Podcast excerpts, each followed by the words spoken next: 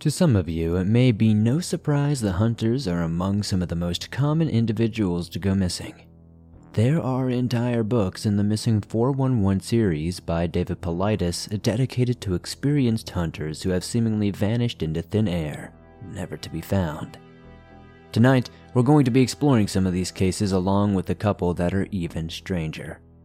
Cases where experienced outdoorsmen suddenly disappear, only to turn up days or even months later, sometimes in entirely different locations. Is it a glitch in the Matrix? Time travel? Or can it all be explained by a simple head injury? Well, truthfully, nothing about these cases is exactly simple. Actually, most of them remain unexplained. Even with the instances of missing hunters, the answers aren't always so straightforward. So, let's get into tonight's episode Four Skilled Outdoorsmen Who Mysteriously Vanished. Case number one Robert Winters, still missing. Robert Winters was a 78 year old experienced hunter who went missing in 1969. He disappeared in Sparks Lake, Oregon, while hunting with his three sons, also experienced hunters. They understood weather conditions weren't ideal for the higher elevation, so they agreed to set up base camp. When it came time to split up, they each claimed a certain area near camp. Again, they agreed to stay at a lower elevation, only covering familiar territory. Though the men were separated for quite some time, they were never too far apart. A couple of hours later, each of the sons had returned to camp, but there was no sign of Robert. Initially, the brothers combed the area on foot, searching in and around where their father set up earlier that day. After nearly an hour of searching independently, they sought real help to locate their father. It was getting dark and the weather was only getting worse, so they were considerably scared. Eventually, over 60 searchers were assembled. Unfortunately, shortly after Robert went missing, the area experienced heavy snowfall and a snowstorm overtook the entire area. The only early discovery were some tracks in the snow. These tracks were at a higher elevation, traversing upwards, not in the same area or direction Robert would likely have been in. They were later determined not to be his footprints. Roughly nine months after Robert's disappearance, searchers discovered some of his belongings near the area he vanished. All of the items looked to have been carefully removed. There was no shredding, tearing, or ripping involved. No blood either. Just one singular hiking boot, a single glove, a pair of glasses, and Robert's gun. All near the base of a tree. In addition to the nearly perfect condition of these belongings, the fact that there was no blood, no bones, or any real signs of death, well, it was quite simply puzzling. Had Robert simply passed away from the elements? If so, they would expect to find some sort of DNA at or around the scene. Deputies Mel Newhouse and Norman Thrasher were present at the discovery and described the scene as very odd, as not one single bone or bone fragment has ever been recovered despite an extremely detailed search. Robert had just up and vanished, and the only clues left behind were an assortment of things he had on the day he disappeared. After so much time has passed and under such grueling conditions, there was no way Robert could still be alive. Though his body was never discovered, the coroner signed his death certificate in the same year they found his belongings. This meant he was now legally deceased and his family could move forward with funeral arrangements. One year later, Robert's dentures were found in the same area his clothing and gun were previously located. No new discoveries have been reported since, and Robert Winter's case remains a mystery, not only for his family and locals in the area, but also for investigators, hunters, and outdoorsmen alike. What do you think happened to Robert Winters? Case number two David Peltier, still missing. This case also involves a missing hunter, and like Robert Winters, David Lee Peltier has never been found. On November 3rd, 2018, Lee Peltier and his three friends decided to take a brief but familiar hunting trip through Nemadji State Forest in Hinckley, Minnesota. All four men were experienced outdoorsmen. They weren't dressed for nasty weather, though, as this particular hunt was meant to be a quick expedition for lunch. Lee headed towards a nearby pond with John Warner, who was a part owner of the cabin they were using. According to Peltier's daughter, John and Lee separated intentionally with plans to meet up again. John made his way to higher ground atop the bluff while Lee walked along the pond's edge to flush out any deer. The hope was to send them straight into John's awaiting sights, but things didn't go according to plan. Peltier never showed up for lunch that Saturday, but his friends assumed he was trailing a deer. They really didn't think much of it at first, but soon an hour turned into a couple of hours, then dusk, and shortly thereafter it was dark. Lee's friends were officially starting to worry. With no cell service to be found, the men built a huge bonfire outside the cabin and listened for gunshots. If a hunter is in distress, they'll shoot three shots into the air, so they were waiting to hear anything like that, which they did not. They stayed up all night waiting for him. Megan DeCourcy, one of Lee's daughters, explained in an interview shortly after he went missing. The unkind change in weather hindered the search for their friend. The rain turned to snow and the temperature had dropped below 20 degrees. With the elements working against them, it was eventually decided to continue their search on foot in the morning. At dawn, the three men went out to continue their search for Lee. Then they headed down toward town, over a half hour drive away, to call 911. That call came into dispatch at 11:24 a.m. and within less than an hour, a real search was underway for Lee Peltier. The initial search included 5 officers from the Pine County Sheriff's Office and the Minnesota Department of Natural Resources, who searched on foot and by ATV until nightfall. The next morning, friends and family from the metro area came to help search. The area that the hunters were in encircles nearly 93,000 acres in Pine and Carlton counties. Search crews and investigators reported the wet and treacherous terrain, such as swamps, bogs, dense tree lines, which all made the search incredibly difficult. You have to see it to believe it, it's just one giant bog, Lee's son David said of the search area. There's some high ground in there, but not very much. It's so thick, it's easy to get turned around. We had a group of 12 of us in a search party, and we thought we were walking west, and then we stopped and looked at the compass, and we were going southeast. He continued. They typically find lost people within a half mile of their last known location, but I think it's a lot further away than they think. He was physically fit, and I think he covered a lot of ground. David believes his father, who visited the same cabin the previous winter, became hypothermic due to the conditions he faced, combined with the lack of protective gear he was last seen wearing.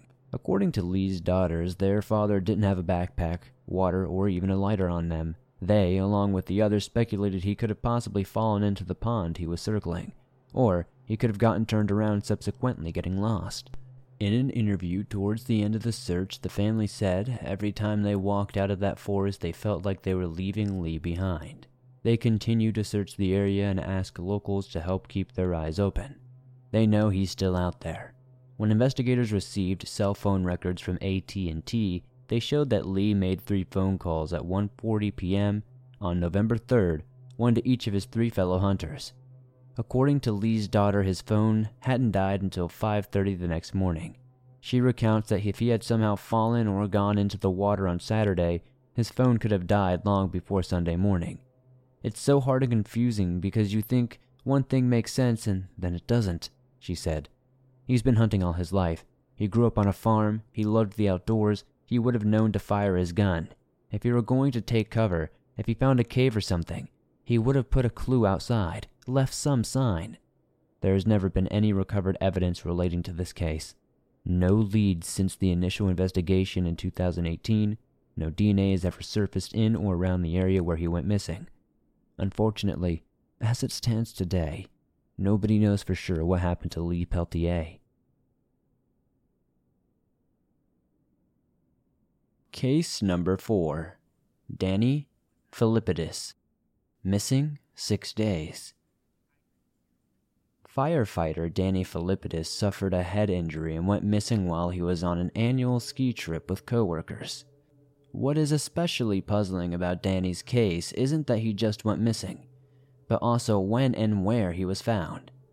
Danny actually ended up wandering around a parking garage in Sacramento six days after he vanished from a ski resort in Lake Placid, New York. Not only were these places over 2,000 miles apart, but Danny had no recollection of how he had gotten to California in the first place. What's more, he didn't even recognize the clothes he was wearing, the items he held, or his surroundings. It was entirely foreign. For a while, Danny and his loved ones weren't sure exactly what happened to him, not literally or medically. Over time, doctors and police have been able to fill in some of the blanks, determining Danny's unusual ordeal came about as a result of a head injury sustained on that fateful trek to retrieve his cell phone. You see, it was the Toronto Fire Service's annual ski trip to Lake Placid, New York, and as it was coming to an end, Danny decided to capture some photos for their last night. That's when he realized he had forgotten his phone in the car. He and his friends were in the lodge about halfway up Whiteface Mountain, which meant it would be quite the ordeal to grab it. He told friends he planned to ski down to his car, and they could document the end of their trip when he returned. But this relatively simple journey turned into a mind bending journey for the 50 year old fire captain a journey he will likely never fully remember. So, what does he remember? Filippidis believes the calamity began when he took a wrong turn on the way back to the car. He has no recollection of a supposed fall that knocked him out and likely caused the concussion, but remembers coming to at dusk. Danny was feeling sore and disoriented but made his way toward what he thought to be the main ski lodge. However, when he arrived, he found it was closed and deserted. Investigators later determined Danny likely fell near a children's ski slope, then worked his way to the main lodge or hub of a child's program, a sparsely populated area that would have been closed at the time. Danny's memories of what happened next are considered fragmented at best. He suspects he flagged down a truck in hopes to secure a ride off the mountain. He has a memory of climbing into a warm truck cab while still wearing his ski boots and winter clothing and being sick on the side of the road. He remembers learning that they were driving through Utah. I'd never been out that way, he told reporters. It kind of added to my confusion and feeling of not really knowing what was going on because I'm not familiar with that part of the country. He remembers the sharp impression of these particularly crushing headaches and that he experienced intense fatigue, which left him unable to do much, other than sleep, as he unknowingly moved further away from Lake Placid. He had hoped it was all just a bad dream, but gave way to the grim reality when, after a few days on the road, the trucker informed him that they had reached the end of the line in Sacramento. To this day, Danny maintains he doesn't know the trucker's identity, and authorities have never been able to locate him.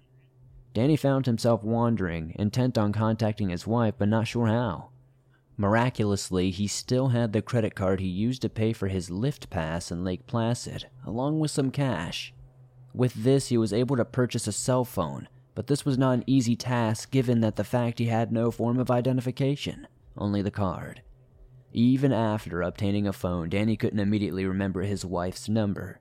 He ended up on the internet, and that's when he realized he was the subject of a missing person investigation. The very next day, he flagged down a ride to the Sacramento airport. While there, he was finally able to recall his wife's number, his frantic family then urged him to call 911, ultimately landing him in the hospital for evaluation. I feel fortunate that I'm here talking today because of all the potential things that could have resulted, he says. Danny's inability to recall what happened and his head injury not being known about initially created room for speculation. Some suggested he planned the disappearance for exposure, but there's no real proof he actually received any positive attention for this event and there certainly isn't any real motive. There were a lot of people who found it suspicious that Danny could only recall certain details, or that he somehow safely traveled over 2,000 miles with no understanding how. Regardless of what happened while he was missing, what we do know is that he experienced head trauma, so it shouldn't be excluded as a possible explanation for why he's unable to recall what happened in that six day period. In fact, it's probably the most likely explanation. Doctors were the ones to present this theory after performing several brain scans. They suggested his misadventures and missing time were side effects of amnesia suffered as a result of a traumatic head injury. Dr. Charles Tator, director of the Canadian Concussion Center at the Toronto Western Hospital, states amnesia can take place in about a quarter of all concussion cases, adding that headaches, fatigue, and nausea and islands of memory are all classic symptoms. Most people make a complete recovery, although the amnesia will likely last forever, Tator says. He will probably forever have those blanks. Danny confirmed this as recently as 2019 and stated he is content with the fact that he will likely never remember those six days. He's also grateful because, unlike so many others, he's not still missing, nor does he suffer any long term brain damage or negative side effects. As of 2022, Danny Filippidis remains a firefighter with the Toronto Fire Department, and he considers himself very lucky.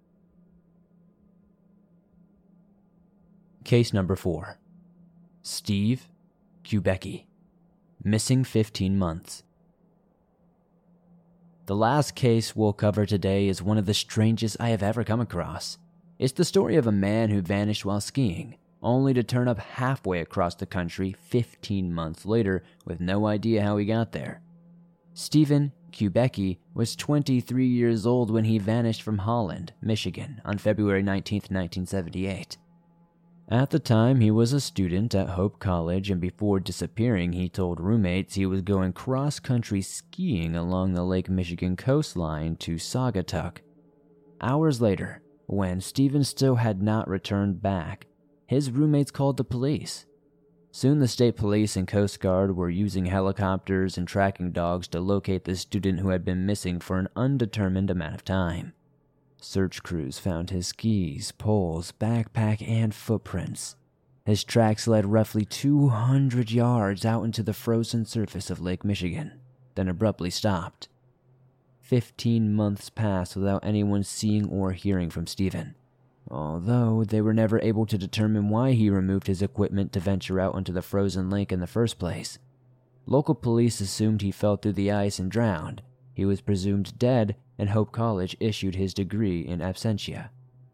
The detectives who investigated his disappearance did have their doubts about the drowning theory, though. They even sent Stephen's dental records to Chicago to see if he might be among the unidentified victims of serial killer John Wayne Gacy, but those results came back negative. His family mourned him, but Stephen's parents, who are no longer alive, never believed their son was dead. Desperate to find him, they had a private investigator working on this case the entire time. Then, the unimaginable happened. On May 5th, 1979, Stephen Kubacki suddenly woke up somewhere he didn't recognize. He was in a meadow, wearing someone else's clothes, and there was a nearby backpack he didn't recognize as his own.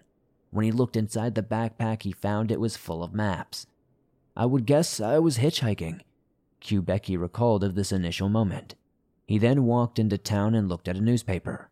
Pittsfield, Massachusetts. Then he noticed the date. He was shocked to find 15 months had passed and he was 700 miles away from where he vanished. After his reappearance, Kubacki told reporters when he first came to, he had $40 in cash, new glasses, shoes, and a t shirt from a marathon in Wisconsin. I felt like I've done a lot of running, he said in an interview after his return. His memory up to his disappearance remained intact, and he reported his last memory was of feeling cold and scared and being lost in a frozen darkness. In the bag full of maps, there was also hitchhiking signs which suggested Stephen had already traveled very widely, from Sacramento to San Francisco to Reno, Chicago, Utah. According to him, he had not been planning to travel to any of these places. In his initial police interview, he stated he may have been heading to his father's house, which sat about 40 miles outside of Pittsfield, Massachusetts, but he made no plans to visit him, so he couldn't be sure. Stephen has and still claims to have no recollection of anything that happened during his 15 month disappearance. So, how or why does he have memorabilia from marathons he cannot remember? It's sort of terrifying. But the more you read about Stephen, the more you understand that he's equally, if not more, invested in this story than anyone. It's truly a wild mystery. What's also mysterious is Stephen's response to requests for interviews since his initial reappearance. Outside of his initial police interview, he has absolutely refused to speak to the media or any sort of news outlet about the incident. Though he did co author a book. The title, you ask? Meta Mathematical Foundations of Existence, Gödel, Quantum, God, and Beyond.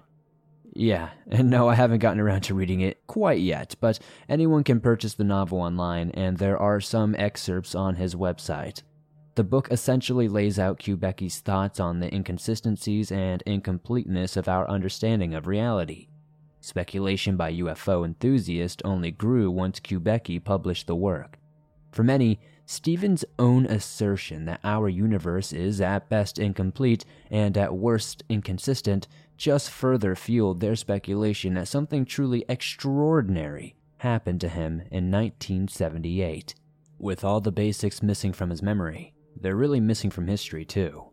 There's just about enough information to ensure that we can't be sure about anything. Had Stephen walked across Lake Michigan? If so, where was he headed? And why did he strip down first? How did Stephen sustain life for 15 months yet have no memory of it? Whose clothes was he wearing when he woke up?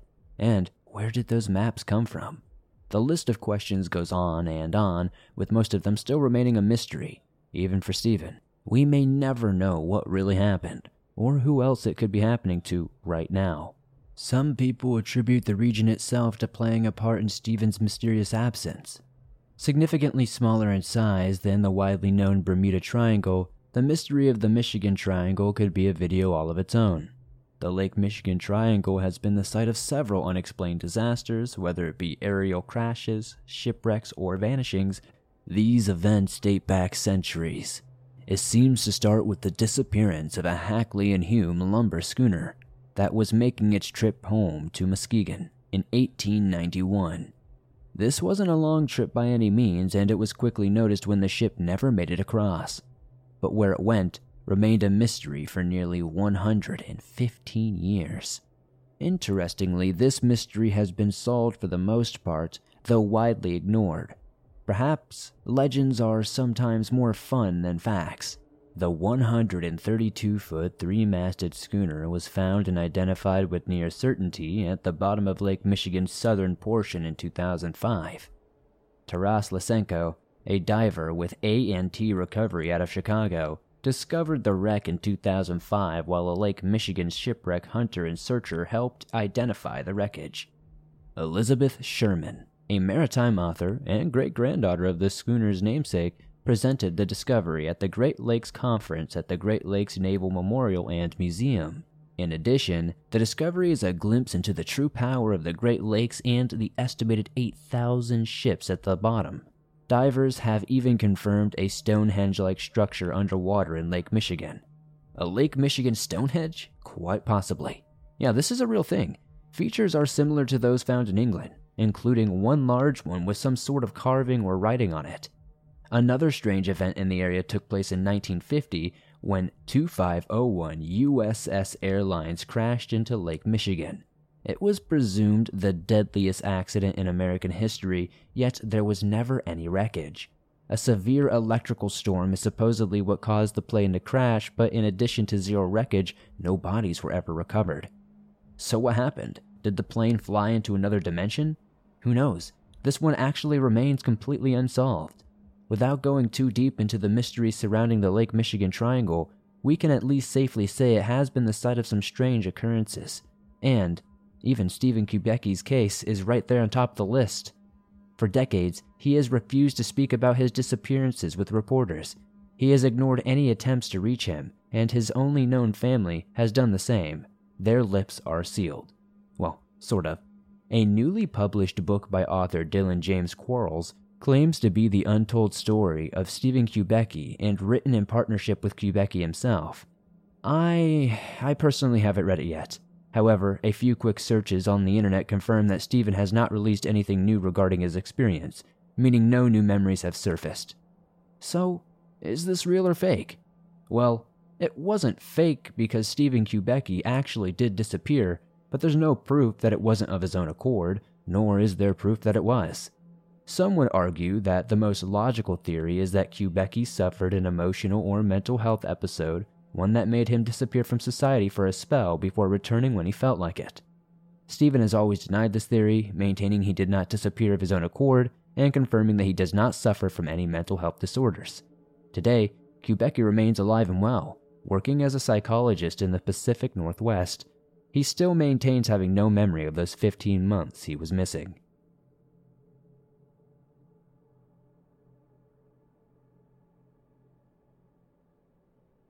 Well, guys, that's it for tonight, but don't worry. You know I'll have something new in a couple of days. Besides, if you get really bored, you can always hop on over to my second channel and check out the Dark Side podcast. You'll find more of the true horror you already love with bonus deep dives into everything from gaming to other YouTubers. So, what did you think about this episode? Have you heard about these cases before, or did you find them interesting? I'd love to hear your thoughts and even theories in the comments. Thank you so much for tuning in, and have a great night, everybody. Be sure to punch that like button in the face like it just insulted your mom's famous macaroni casserole. Subscribe if you're new, as it helps the channel grow. Join me over on Instagram, Facebook, Twitter, all those other good social medias. And I'll see you all soon with another creepy video.